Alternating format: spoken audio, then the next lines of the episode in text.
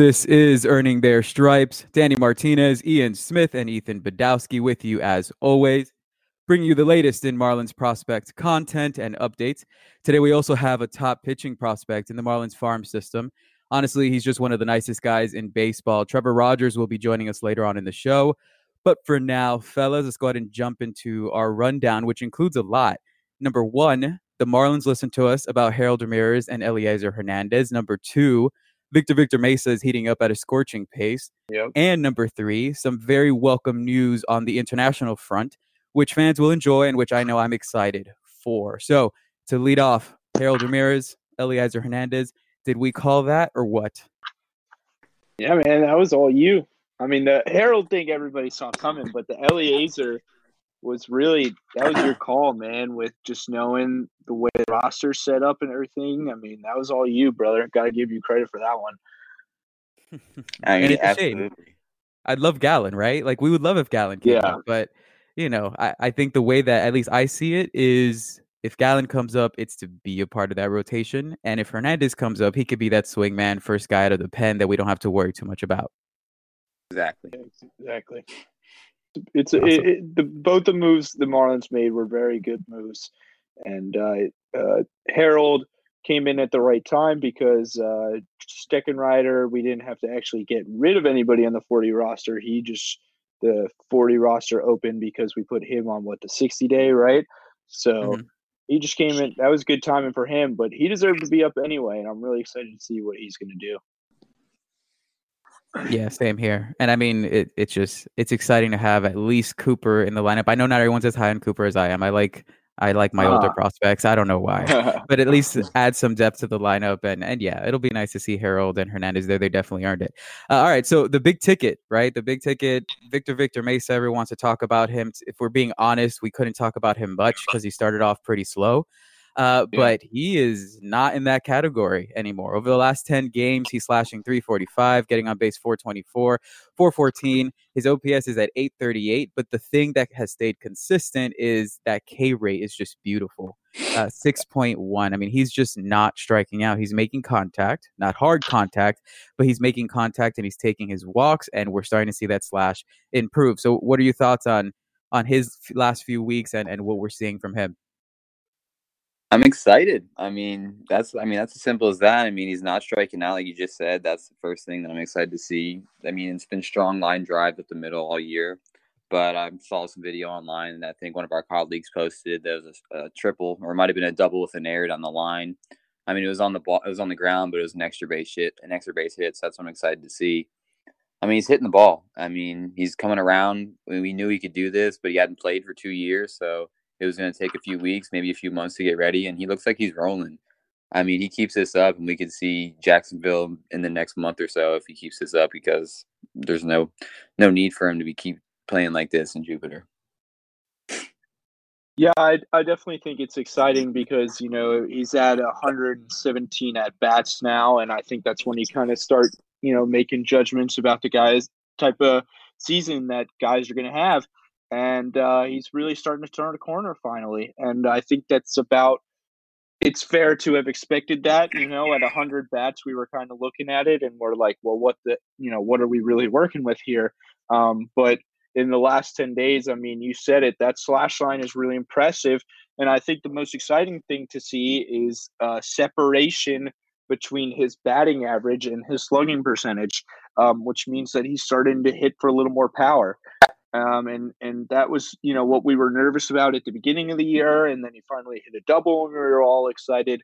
Um, but now, you know, to see him, we I'd like to see him hit for power a little more consistently, and to see that over the last ten days, he's finally getting some separation between that OBP and that, uh, or excuse me, between the batting average and the slugging percentage, is exciting. And uh, you know, he's still got some work to do. I mean, for the year, his slugging percentage is only 282 and his batting average is 256 and his OPS is 578. So he's still got a ways to go, but these numbers are very exciting to see over the last 10 days. And like Ian said, you know, he's he, he hadn't played in so long, so we knew it might take a minute for him to kind of work through it and get back into the flow.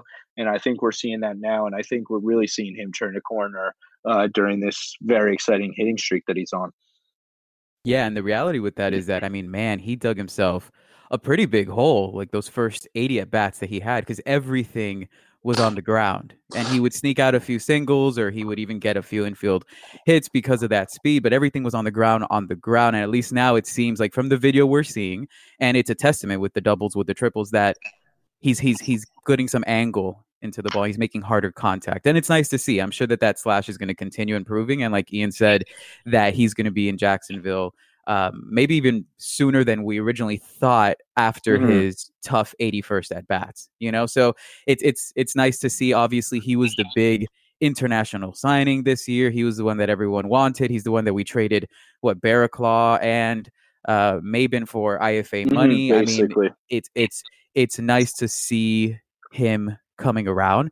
And while we're on the international market conversation, that was the other big piece that got released this week right? These aren't guys that are going to be immediate prospects for us. The deals really aren't even mm-hmm. completed. Um, but Jesse Sanchez, he's this great MLB.com reporter. He is his niche is like international, uh, international signings, international free agents, and he released his report. It's top 30 international prospects and what teams they're linked to. And listen, anyone that tells you they know anything about these players is feeding mm-hmm. you BS, right? Like, there's no way that we have gone to Venezuela and gone to the Dominican Republic and know about these 16 year olds, but Jesse has. And Jesse has spoken to the scouts, and we'll give you just a quick synopsis. So the Marlins are in what's called, I guess, expected agreements to sign two of the top 30 prospects. Number 10 is a young kid, 16 year old from Venezuela. He's a shortstop. His name is Jose Salas. And these are his profile uh, tools hit 55, power 50, run 60, arm 55, field 50. But he's known as the most quote unquote advanced hitter in this class, which is significant for an organization which we're being quite frank doesn't have a lot of advanced pure yeah. hitters. yeah. Uh, Absolutely. Uh, Junior Sanchez is the number 24 overall prospect in this report. He's also expected to sign with the Marlins. He's a lefty, also 16. He's from the Dominican Republic. And again, 55 hit tool, 50 power, run is 50, arm is 55, fielding is 55. And then we have a curveball really quickly yeah, that we're going to get to. Yeah.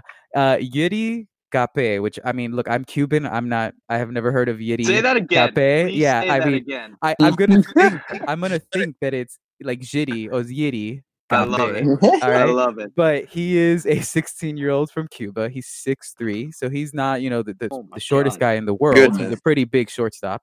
Um, six three at 16 mm-hmm. years old. Good mm-hmm. God. His nice. hit tool 55, power 55, run 55, arm 60, and then fielding 50. So they have some concerns there, and that's again because of that size. Um, so we'll see if he transitions to third or maybe even becomes I don't know a center fielder. We'll see. He's very young. We don't know. No one knows, and if they tell you Nobody so, they're lying. About these guys, totally. But here's the interesting thing on MLB.com, you know, they have him as undeclared or he, they don't expect him to sign with anyone. They don't know who they're going to sign with. But then on Instagram, you go and you check out his Instagram and it says professional player of Miami Marlins. So, yeah. um, you know, that was later deleted because his fun. agent, yeah, his agent probably got a little upset. But, you know, I think as Ethan that said it, he seems like he would be the prize. I, I love Jose mm. Salas as well, at least his profile from what it shows. But getting a Cuban shortstop with that type of size, with that type of advanced hit and power at 16, is impressive. Um, so you know, I don't expect us to talk about the players, but what do you think this says about the the, the way the organization is going? Really investing in international again after signing the top international per, uh, player last year. I just really think it's such a positive step for this organization because uh, I just think the last regime didn't really take advantage of enough of the proximity of Amer- of Miami to all these guys and how much of a destination Miami is for a lot of these guys, especially the Cuban athletes. And I just think that it's just great to see because so much of the talent in the MLB um, is coming out of is coming out of these you know these international markets and and a lot of the best teams you know when you see the teams i think you might have posted it danny but it showed the teams that are expected to be active and it's the Cubs and the Astros and the Yankees and the Red Sox and the Giants and all these great organizations that have had success, you know, this decade. And then mm-hmm. the Marlins are right there with them. And it, one of the teams they did mention was the Marlins. So to see this and to see us have three of the top 30 guys on this list Um, you know, you don't know where they'll fit into the Marlins uh, system necessarily. You would imagine that Salas and Cappe would fit pretty pretty high up.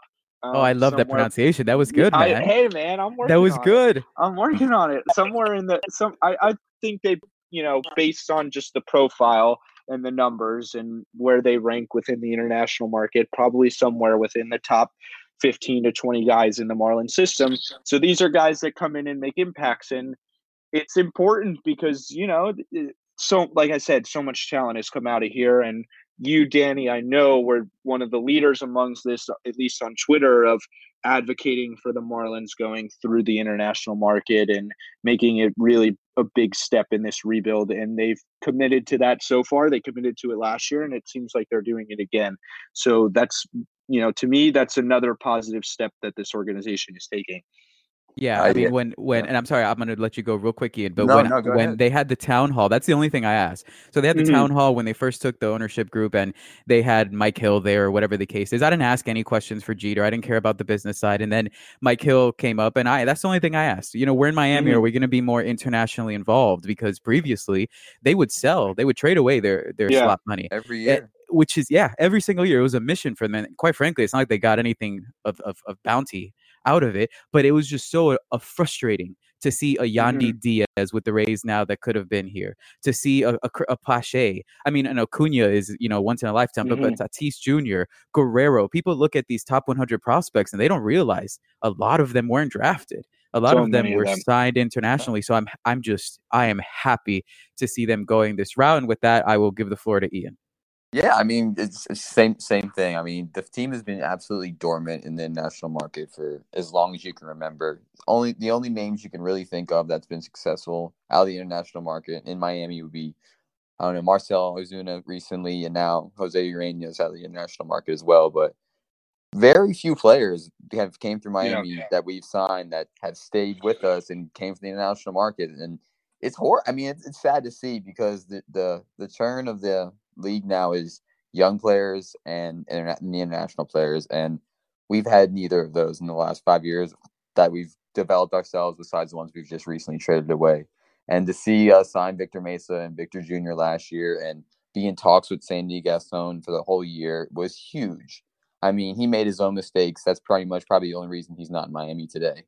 But um, it's I just think it's fantastic to see it's linked to three guys in the top 30 because you can go back, let's say the last four years besides last year, we wouldn't be linked to anybody in the top 50 yep. in the national market. Wouldn't be a chance. You wouldn't see Miami's name anywhere.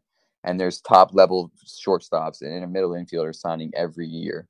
And it's just it was very frustrating to watch. So I'm ecstatic to see the the growth we've made in the last two years and I'm excited to see what we're gonna do with it.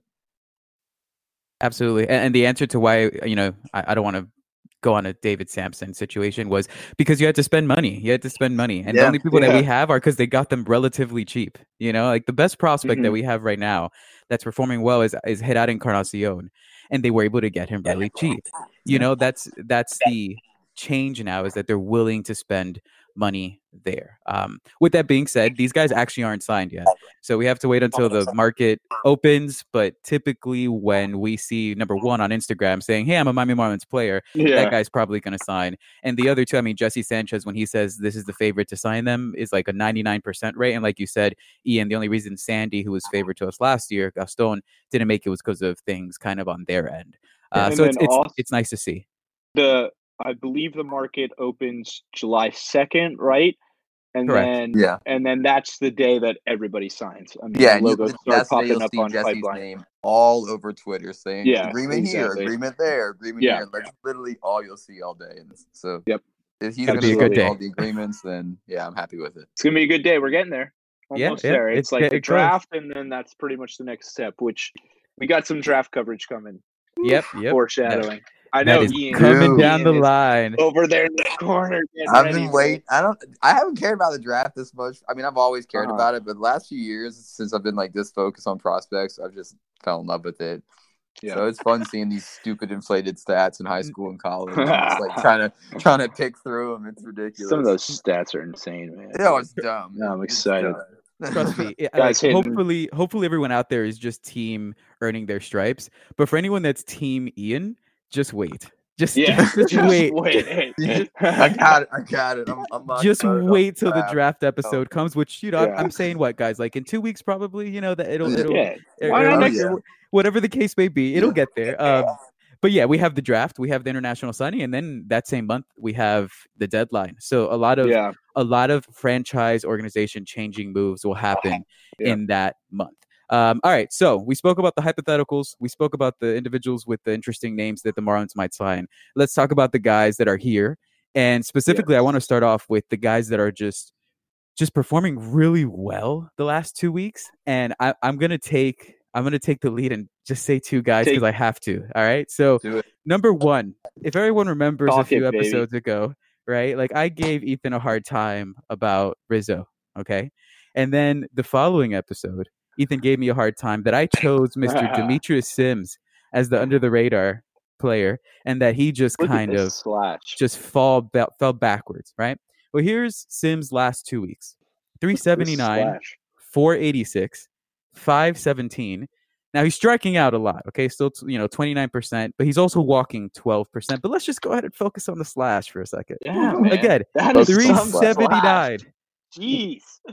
Just beautiful. Again, Yeah. shortstop with Clinton, okay? And we could talk a lot about Clinton.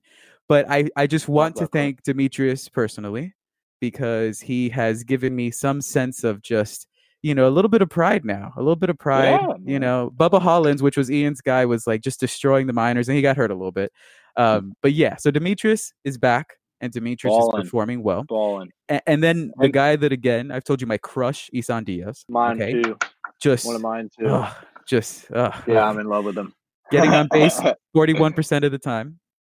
Ah, Slash was beautiful. 222 so the average is uh, it is what it is right and and a lot of people hyper focus on the average but i would he- hesitate to not do that with this type of player this is a plate approach on base and then some level of pop all right over the last two weeks 222 417 481 two home runs striking out around 27% but walking around 22% with a 900 ops so it's a beautiful thing to see and i think yesterday he just hit a, another another ball yeah, he no? hit a he hit a hit a two run shot yesterday, and then the one thing I want to mention is yeah, he's striking out a little more during this hot stretch. Was it's interesting that he's getting hot and striking out, um, but he's still only striking out at a twenty three percent clip for this season. Which, if that were on a full season, um, except for one stint with rookie ball, except for uh, rookie ball in 2015 with the Diamondbacks, would be his lowest career strikeout percentage. So he's really not striking out at all this year. Um, just a great year from him so far, you know, despite what the average might say. And the power needs to go up a little bit. It's going up these past few weeks, but uh, man, he's getting hot and he's he's crushing the ball right now. Absolutely crushing the ball. And 481 slugging is where we want to see his slugging, hopefully for an entire year. Um, so yeah, man, uh, me and you both, Danny. I love that guy too and he's getting really hot recently, and it's really awesome to see. And, oh, well, another guy that I've seen a lot this year and tearing the cover off the ball and getting on base now 51% of the time is Jose Devers.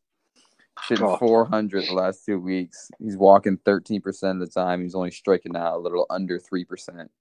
The kid is literally just getting on getting on base any way he can at this point. I mean, he didn't walk the first 100 at bats of the year, and now he's starting to walk. It seems like every night. Uh, It's great to see out of him. We're going to talk about it again because he's 19. But um, I saw some some stuff on Twitter this week talking about that's not anything that's special about being 19 in the Florida State League. When Yeah, you're a year and a half younger than any of your counterparts, I mean, that's a difference. I mean, you don't play against kids that are top level when you're 16 years old. I mean, with these other with these other kids who are playing high school ball, like this kid's dominating a, le- a level that he shouldn't be dominating, and it's something to give credit to. And I'm not going to let that go to waste. Yeah. And Danny and I were in that fight together, and I don't even want to talk about it because it was just so frustrating that On I- I- Wait, I let's saw it, clarify that stood- one. We were on the same side. it was crazy, man. I mean, just just you know, but people just will just refuse to give credit to anything you're just done. But anyway, um, I mean, yeah, you can't talk about this guy enough. And I tweeted out something either this morning or last night. I always get jumbled about when I tweet things out because I tweet so much. But um, he's the the he's leading the Florida State League in average. The Hammerheads tweeted that out while also being the youngest player in the league, and it, that, that's just incredible. And um, you know, I don't know if it's too early to say let's send him to Jacksonville, um, but if he keeps performing like this, uh, I mean, get him moving. You know, keep him moving, keep him moving down the line. Um, because I mean, he's striking out at such a low percentage this year. I mean, two point seven during this stretch. I'm um, twelve point one for the entire year K percentage, and we just can't talk about him enough. I could talk about him all day absolutely. and um, it- he's been absolutely fantastic. And uh, yeah, you know, the, the Marlins have been quick to move guys up. They moved him up last year when he started to get in hot in Greensboro. Um, they moved him up to Jupiter right way right away, and I see no reason not to move him up to Jacksonville if this continues for another two or three weeks. You know, I mean, he's a guy that could definitely be worthy of a quick promotion at 19 years old. Playing in Double A would just be absolutely amazing, um, and deserves all kid deserves all the credit in the world. It's amazing. It's amazing what he's doing. Yeah, and maybe it's just like the Jeter effect where no one wants to give credit where it's due, like Oh. you said. But I mean, I really we have people in the comments and fish bites that are just waiting for the week that Devers falls off, and it is not Mhm. happening. It's just, No, I it's mean, not. he's not going to maintain this, of course not. No. But it's not happening that you know. It's like okay, well, maybe this week we won't get to talk about him on the pod. Maybe this week we're Um, gonna have to talk about yeah. regression, and it just he continues raking at the plate, which isn't even what he's known for. He's a glove Yeah. first prospect. He Yeah. was real I close mean, to I'm- being my player of the week. You know, it was it Yeah. was tough for him not to be my player of the week. And this dude was an all star as an 18 year old in full A ball last year. He's clearly on his way to being an all star and, and high A ball this year at 19. Like the kid has been performing since he's been in this Marlins system and just doesn't get the love he deserves. Yeah, and and Yeah, it'll come. and- It, it'll come. and just you know I'm- I'm, I'm even waiting for him to slow down a little bit you know because he kind of did the same thing last year we got really really hot and but not for this long even last year when he was really hot in um, greensboro and then his numbers leveled out to like 273 313 332 but his numbers right now just jump jump off the page at you 354 421 396 um, he's never going to hit for a ton of power but um, you know he hasn't slowed down, so I have no reason to start thinking he's going to slow down anytime soon. And yeah, just deserves all the credit in the world, like we keep saying. You know, it's amazing. Yeah, we're definitely big fans of Devers here. On Yeah, I would and say with good so. reason. With I good reason. so. All right, so we have we have about ten minutes before Trevor Rogers comes. So I just want to highlight two quick players, and then we'll get to our segments. Okay. Number Mhm. one is Lázaro Alonso. He's a first baseman that we always keep. Yeah. We're gonna keep talking about first base prospects in this podcast. His last two weeks: 367, 472, 433. Here's the big one: only striking out at 16 percent walking at 13.5. So it's good to see, you know, last week we spoke and we highlighted Sean Reynolds. This week we get to highlight Lázaro Alonso a little bit. Always nice when a first base prospect performs. And then the other guy, which is we think of him as an MLB player, but again, JT Riddle obviously got demoted and he's now at New Orleans over the last two weeks 290, 371, 516. Only a 3% K rate, which we should expect from an advance, at least when considering that he's now in New Orleans. At bat approach, 8.6 walk rate. He has two doubles, a triple, a homer. I mean, he's playing well. And the interesting caveat here is that he's also getting reps in center field. So something to monitor. Um, if he comes back, you know, does he share time with Rojas? Does he start getting some reps at center field if he could hold his own? Um, but again, nice to see JT Riddle showing that he might still be able to contribute, and Lázaro Alonso showing that we might actually have some first base prospects in Yeah. the system. Hopefully, he can keep that up. Um, all right, Ian, take it away with your pitcher of the week. Uh, pitcher of the week. It's a guy I talk about probably every week so far. I mean, he's been dominating to start the year, and that's Chris Vallimont down in Clinton.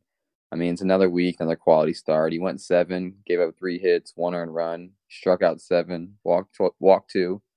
Um, he led the team to a victory. On the year, he's got a two fifty or two point five two ERA. Struck out forty six, just walked eleven. I mean, he's just been he's just been a stud this year. He had a rough year last year in Clinton, or excuse me, in Greensboro. So it's been exciting to see him come back and have a great year this year. And this week was just another exciting, uh, exciting start from him. And my hitter of the week is another, again, another guy I can't stop talking about, Austin Dean. Yeah. I mean, he's in he's in New Orleans still for odd, some odd reason, but he is doing nothing but destroying the baseball. Uh, this last nine games, his slash line is 424, 486, and 848. I mean, like, what are you what are you gonna do with that? He's got two doubles, four homers. He's got 10 RBI. He's he's walked four times. He's only struck out five. He's made his first career starts at first base during this stretch. I mean, he, he's playing everywhere. I mean, playing at first base is something I definitely want to talk about because not three weeks yeah. ago we were on here just clamoring about maybe giving him some reps there, and it's happening, and it's exciting to see. He's made 23 putouts. He's only made one error. He looks as comfortable as you as comfortable as somebody who's never played the position would be, but he's playing well, and man, he is tearing the cover off the ball. I could, just, I can't, I can't help it but talk about him. He's hitting yeah. homers. Seems like every night. I see, I see Mish post a video him just destroying something, no doubter. So it's exciting to see, and um, I hope he just keeps getting reps at first base. I mean, that could be a, a breaking point in his career, and really see something he can do with it. Yeah, I mean, I'd imagine that's probably the only reason that he's not up. You know, you mentioned why is he not up yet, and I'd probably say that's why um, because he's just probably they just are waiting until he feels totally comfortable at first base. But ter- like you said, man, I mean he's so hot right now, and uh, he he you know hopefully he can contribute that to the MLB lineup because obviously it could use it.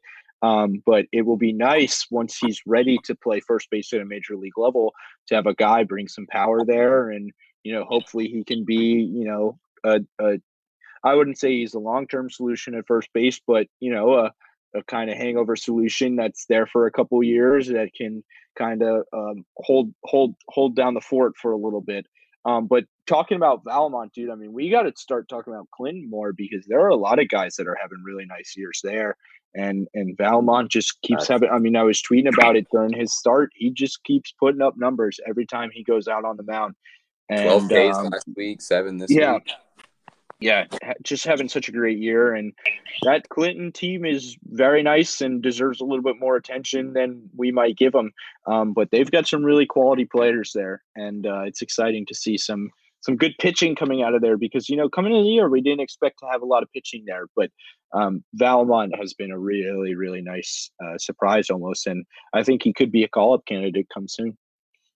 Yeah, I agree. We have to start talking about Clinton, and that's just again yeah. another testament to how deep yeah. this this farm system is. And I'll say this Ethan, uh, Ian, and myself are really nice people, I promise you, mm-hmm. but I'm not going to be modest. That's like the fourth or fifth thing that we've called on this yeah. episode, on this podcast and we've only been with each other like we got some good notches already for only yeah. being with each other for a month and some change it's nice to see dean taking yeah. th- those reps at first i mean it's something that we wanted to see it's a way for him to get back to the majors and possibly stick there unless you know the marlins find out something else at first whatever the case is that's for another conversation but happy happy to see that. All right, Ethan, go for it.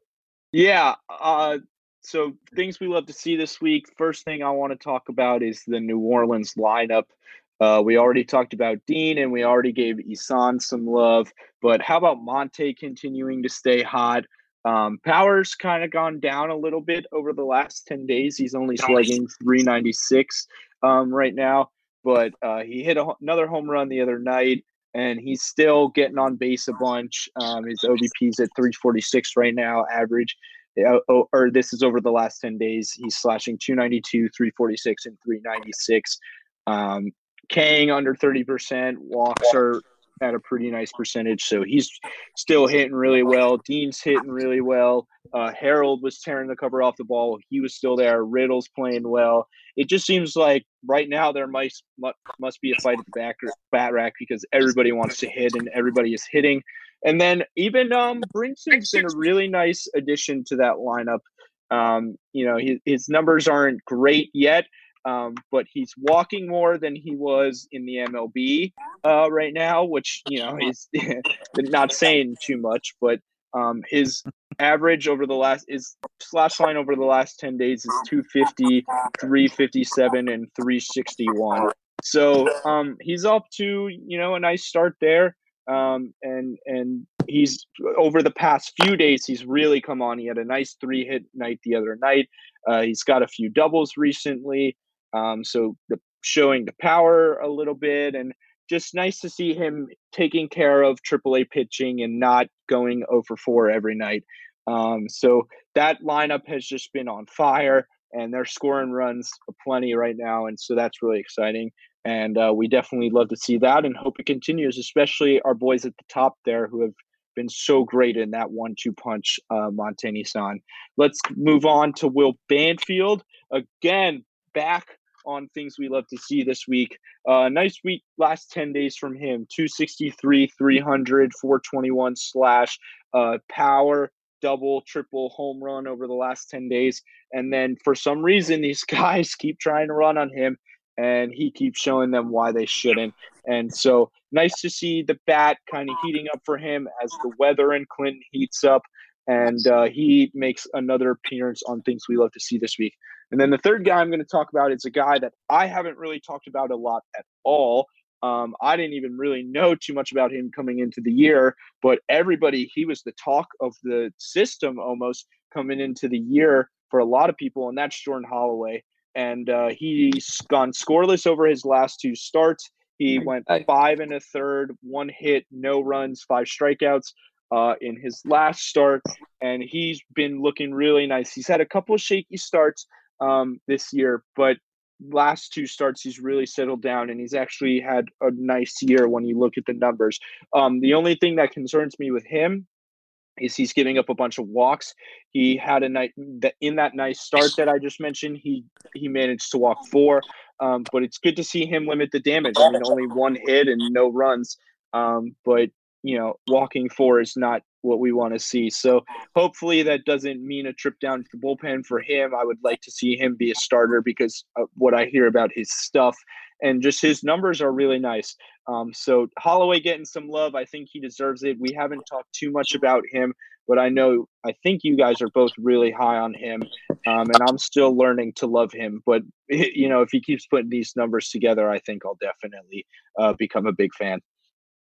Oh, yeah, I consider Ian like the Holloway specialist, so you go for it. no, I mean, I, I, mean, I'm a huge fan of Jordan Holloway. I think his stuff is is phenomenal. I mean, he has a chance to throw three plus pitches. His fastball can hit triple digits.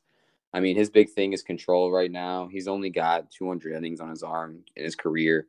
He hasn't thrown 50, he hasn't thrown more than 10, 10 innings since 2017 besides this year. I mean, it's going to take him some time. I think he'll spend the whole year in Jupiter, but he has mm. got the potential to be a phenomenal starting pitcher he's got the body, he's got the size. I mean, he's still growing. He's he's a slender kid. Like the kid's got a bunch of athletic talent, and I think if he controls where, he, where his stuff, he can be really, really good going forward and continue to be a starter instead of moving to the bullpen. Just one thing I want to ask you guys, based off what Ian said, how many of these guys in Jupiter right now do you think last the whole year? I'm curious, just real quick. You think all of them make it through? I'm I have no idea. You know, I don't know how quickly these guys should mm-hmm. or shouldn't get promoted, but you think a lot of these guys survive the year in Jupiter will, or you think some of them make it up? I think it's tough. I mean, a lot of these guys in Jupiter might even be on innings limits that we don't know mm-hmm. about. I mean, uh-huh. I could see, I could see Edward Cabrera if he stays hot like this, making yeah. a start in Double yeah. A. But I think he might be the only one. Will Will could get hot again and, and make a start as well. But I don't see Brax, Trevor, or Jordan mm-hmm. making the move up, but I see Vallimont in that roster probably in the next few weeks. So, yeah. I mean, something's going to have to give on with that. So I don't know what we're going to do, but if Eddie stays hot like this, then damn. I mean, he could be yeah. a 21 year old in Double A throwing throwing gas and see really see what we have in the kids. So Sorry for my language there.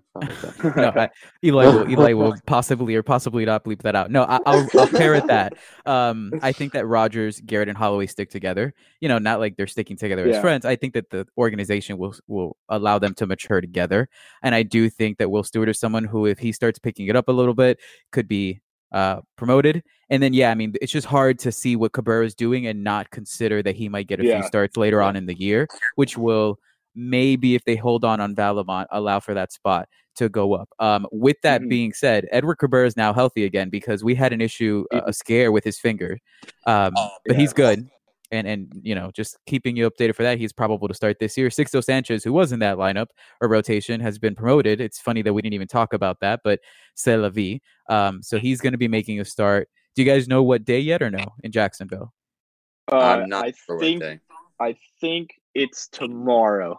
Okay. Because Eli asked me, um, and it just couldn't work. So I think it's tomorrow and then again this weekend. Eddie's going on Thursday in Jupiter. I'm probably gonna go and just try and take some casual video. Perfect, perfect. And then just one last note on Monte for those of you that really love prospect lists. Um, he's now a top 100 again for Pipeline. You know, we're not. I don't be. think we. Yeah, I don't think we overly obs- like obsess on rankings here on this podcast, but still, it's nice to see that he's getting some consideration. Um, Devers all right. next.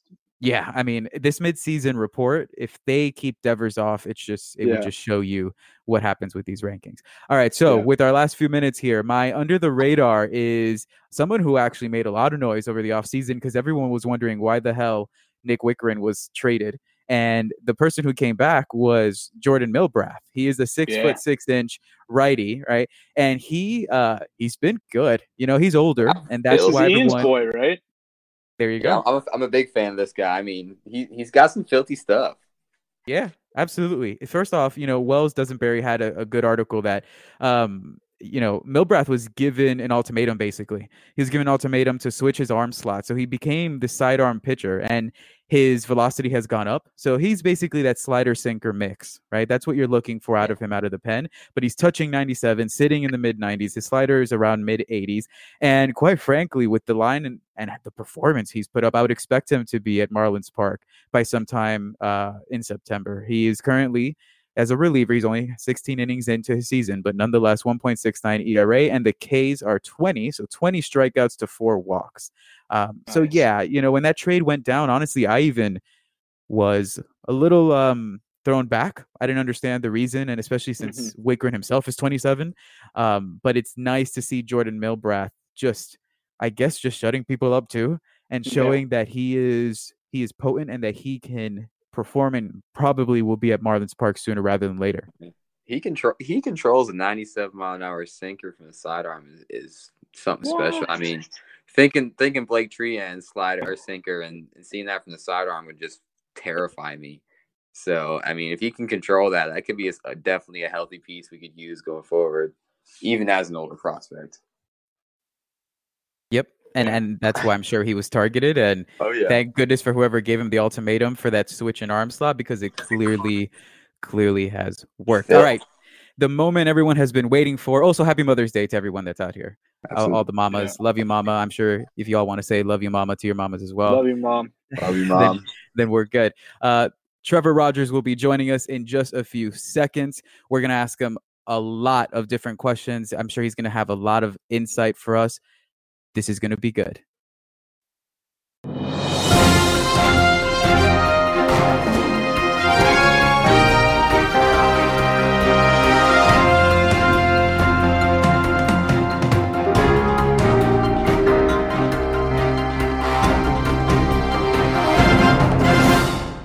Off to an excellent start to the 2019 campaign and honestly known as one of the nicest guys in the organization, Trevor Rogers. Trevor, thank you for coming on today. How are you? I'm doing well. Thanks for having me. Absolutely. It's always a pleasure to have you guys on. Will was great four weeks ago. Monte was great two weeks ago. And I'm sure that we're going to have a good time. We're going to have a good time today. Um, I'd actually like, I'd like to start off with a question that shows, at least in my opinion, what the organization thinks about you. Uh, you were selected as a captain's camp member this year. And Captain Camp, for those that don't know, is kind of a Gary Denbo project. Uh, brings together young prospects, future leaders of the teams for for them to interact, for them to fellowship with each other, uh, to get to know the higher ups, the grounds crew. Uh, it, it's a beautiful program. Uh, Trevor, I hope that you could just kind of tell us a little bit about that experience for you, what it meant for you to be part of that. I mean, it was definitely uh, an honor to be chosen. Um, I really do appreciate uh, getting the chance to be there early with the guys and that the front office uh, thinks of me that uh, highly. And I mean, uh, it was just just a chance to uh, get get some work in, uh, get back to the community a little bit, and uh, really uh, spend some time with the guys that are going to be part of this organization for the long run. And uh, it was it was a really special time during that during that period.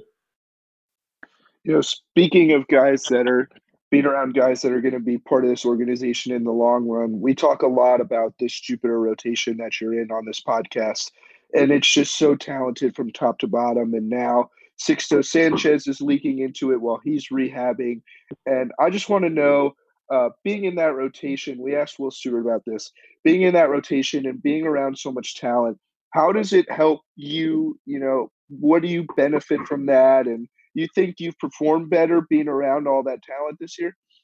Oh yeah, absolutely. I mean, uh, I'd say it's a lot, a lot of competition amongst the guys in the rotation. Uh, always trying to compete against each other. I mean, uh, he went seven innings, didn't give up a run, got a few hits. And I want to go out there and do even better. So it's really good competition amongst the group of guys, and it's it's really fun to watch each one of those guys go out there and compete for us. And yeah, it's it's a lot of fun. Is there anything you feel like you've learned from them that you, you wouldn't have learned not being around that much talent this year? Uh, yeah, probably just. I mean, the way they go about attacking hitters. I mean, every one of them is different. Kind of mm. pick all of their brains a little bit, how they hold certain pitches, what are they thinking when they're throwing a certain pitch, um, and just their mentality when they go out on the mound. It's it's uh, you can never learn too much, so I try to pick all their brains a little bit. And I mean, the reality is that you're obviously quite talented yourself. I'm sure that they don't just you don't just learn from them, but they get to learn um, from you and what you put out on the mound. Uh, without giving too much of your uh, trade secrets away, is there anything that you have been focusing on from a developmental perspective this year? Uh, yeah, it was definitely um, working in both both sides of play on all my pitches, um, and definitely just learning how to set up a hitter. Uh, the off speed has definitely come around tenfold. Uh, our pitching coach Reid Cornelius has been doing an unbelievable job, um, just with uh, staying within my mechanics, throwing my off speed consistently, uh, making it look more deceptive than it was last year, and uh, um, it, it's really coming along. It's it's it's uh, good good progress in the right direction.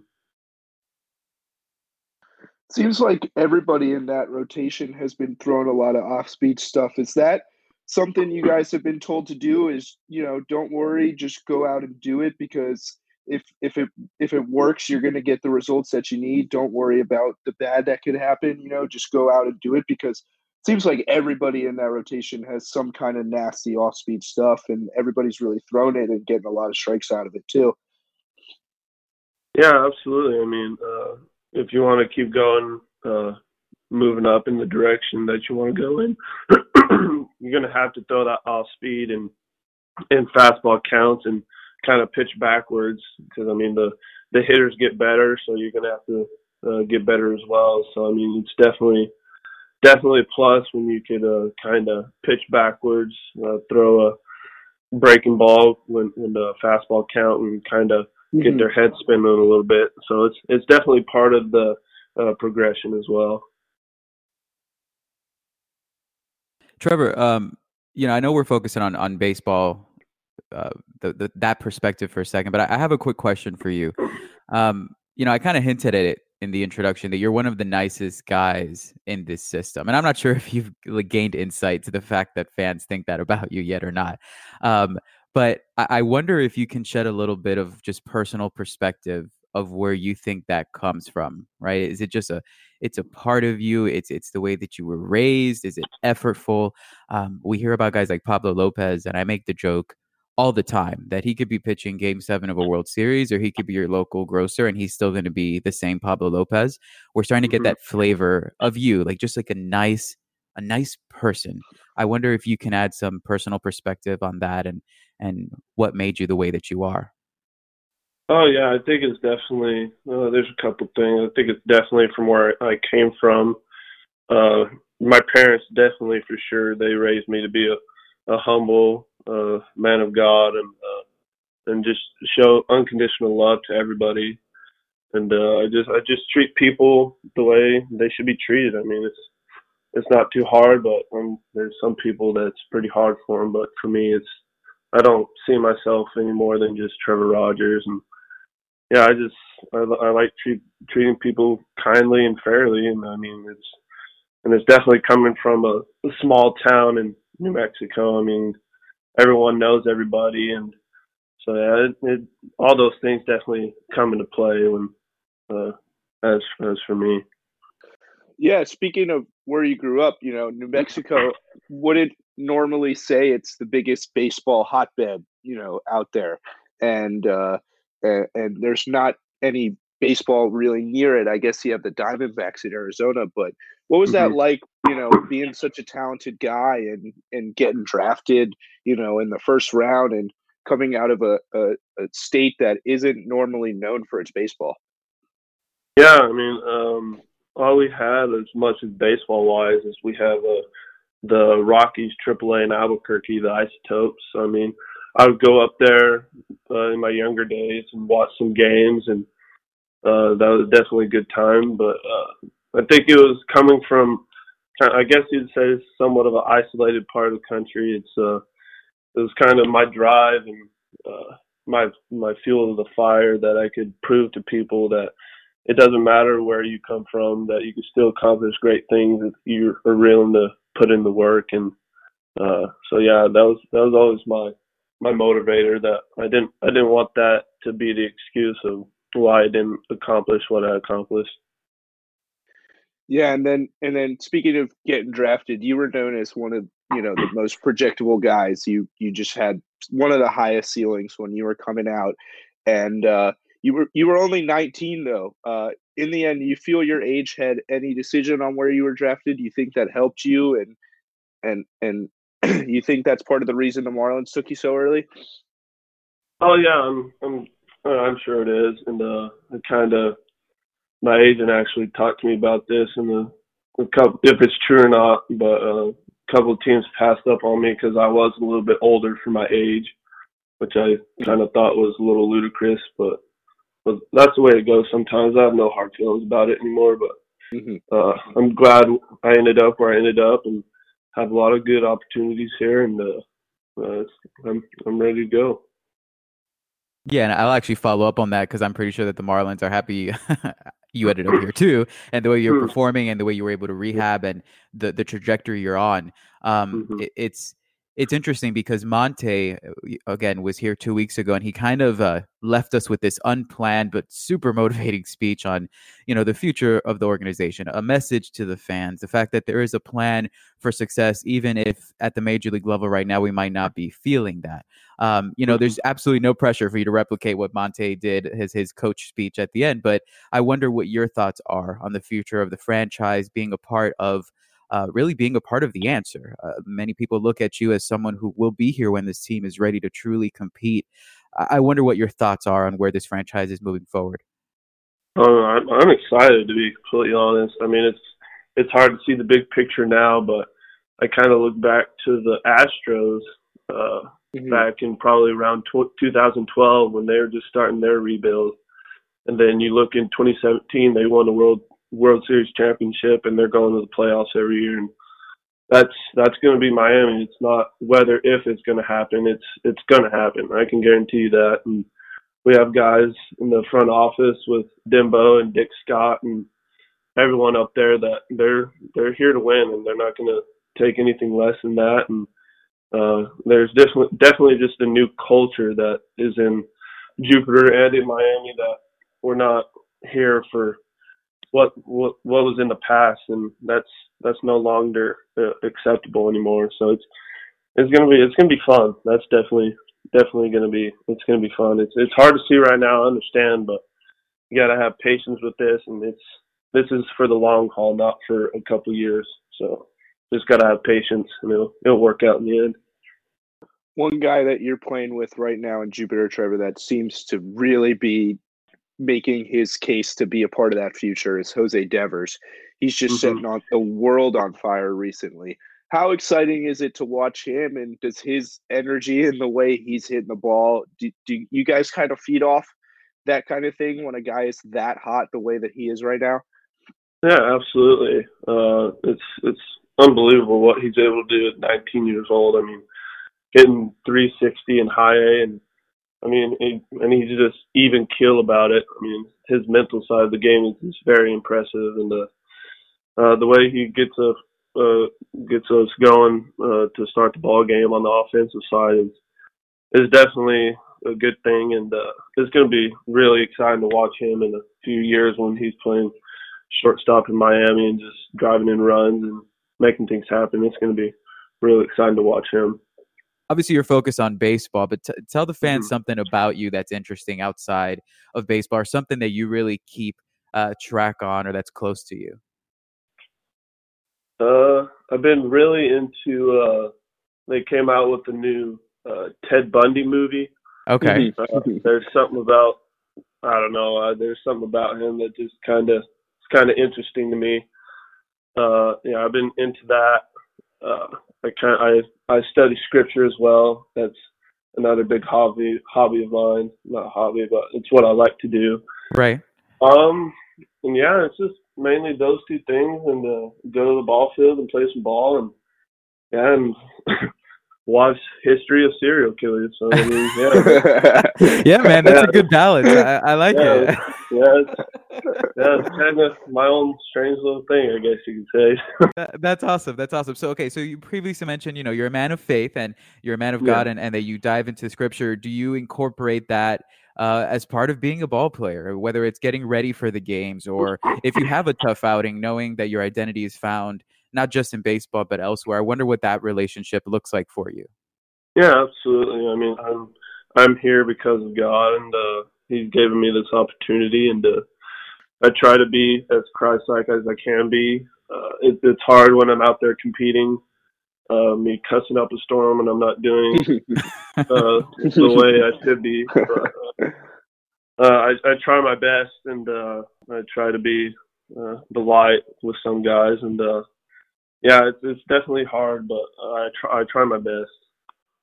One thing I've been curious about with this rebuild is uh, is you know how aware are you of what's going on not just in Jupiter but at other levels and what kind of guys are performing you know in Jacksonville or in New Orleans and do you guys in the clubhouse kind of keep an eye on that or do you you know hear that through the grapevine kind of how connected are these systems uh that you know throughout the Marlin system that you see? Uh, I think we're pretty well connected. Um, as for like every day, we don't really follow up on on them every day, uh, Mhm. but we kind of talk like, hey, this guy got moved up to AAA. Hey, this guy's been Mhm. tearing it up in AA, so on and so forth. I mean, like Zach Mhm. Gallen absolutely destroying AAA. yeah he's tearing it up. Uh, Monte, I've, I've heard he's doing pretty well uh, as of late. Mhm. Uh, Guzman, uh, Brian Miller, all those guys up in Double A, Joe. So I mean, we we keep tabs even in Mhm. uh, low A. I mean, you got Banfield throwing guys out left and right. Yeah. And, uh, so it's it's definitely yeah. We keep tabs on all the guys, and it's good to see them do well. Yeah, that's awesome to see. And what, what what kind of relationship do you have with those guys, even though you're not playing with them on a daily basis? I mean, I guess it comes from you know the off season work that you guys do and spring Mhm. training and stuff. But where does that relationship come from, and what's it like? Um, I think it's just being around each other every day during spring training. Uh, Mhm. Obviously, I talk a little bit more to other guys than I do some, but uh, we have a, just a bunch of great group of guys uh, up and down this organization, and uh, we're all we're all really close to each other because we know that we're all striving for one goal, and that's to be in Miami and win championships. So yeah, it's That's it's awesome. yeah, you know, a great group of guys. That's awesome. All right, Trevor, we're gonna get you out of here on this. We've been getting everybody out of here on this. I'm obsessed with the minor league lifestyle. I think it can get crazy sometimes, and I know there's got to be some hilarious stories out there. So, give me something. What you know, either the worst place you've played or an experience that you've had that just sums up the minor league lifestyle and really like puts it into perspective as to what you guys do on a day-to-day basis. I mean, you've played in some nice places. Greensboro's a Yeah, nice place, and yeah. so is Jupiter. But you know, anything on the road that you've come across that's just been like, wow, it could be worse. last year just during the bus rides uh sometimes like the door uh, in the back of the bus where the bathroom is would kind of stay open Oh. so you kind of get a mixture of like the cleaning solution with a little bit of uh, pee and just that nasty smell Oh. while we were driving. And probably one of the funnier stories is we were in Del Delmarva last year, and I don't know what happened to the hotel. I think there's some kind of something going on, so we had to stay at like a local college. There's nothing Oh. around the college, like no restaurants or anything, and we had to stay in like their like, I guess like little dorms that they would have for, Oh. like the traveling teams, and it was Oh my it god. I'm like, man, this is this is this is it. I made it. I'm like, man, this is this is unbelievable. That's Oh those are my the moments you have. Those are the moments you have to say that you, you have to kind of look in the big picture of why you're doing it. So it was, Yeah. it was it was pretty pretty comical. I promise you Miami is better than Delmarva. Yeah, that's Whatever that is- dorm room you're staying in there, man. that, that's all the motivation that you need, man. I'm yeah, you. for sure, man. Oh yeah. Uh, goodness, goodness. All right. Well, Trevor, you have been awesome. I thank you. We thank you. I'm sure the Yeah, fans are going to love listening you, to this. Can't wait to see you out there every five days. Can't wait to see you eventually up at Marlins Park. You're going to do great things and uh, great, you know, continue being that amazing person you are. Okay. Thanks Thank for having. Thanks that. for coming on, man. Yeah. Appreciate you. Thank you. Appreciate yeah. Have a it. good one. You too.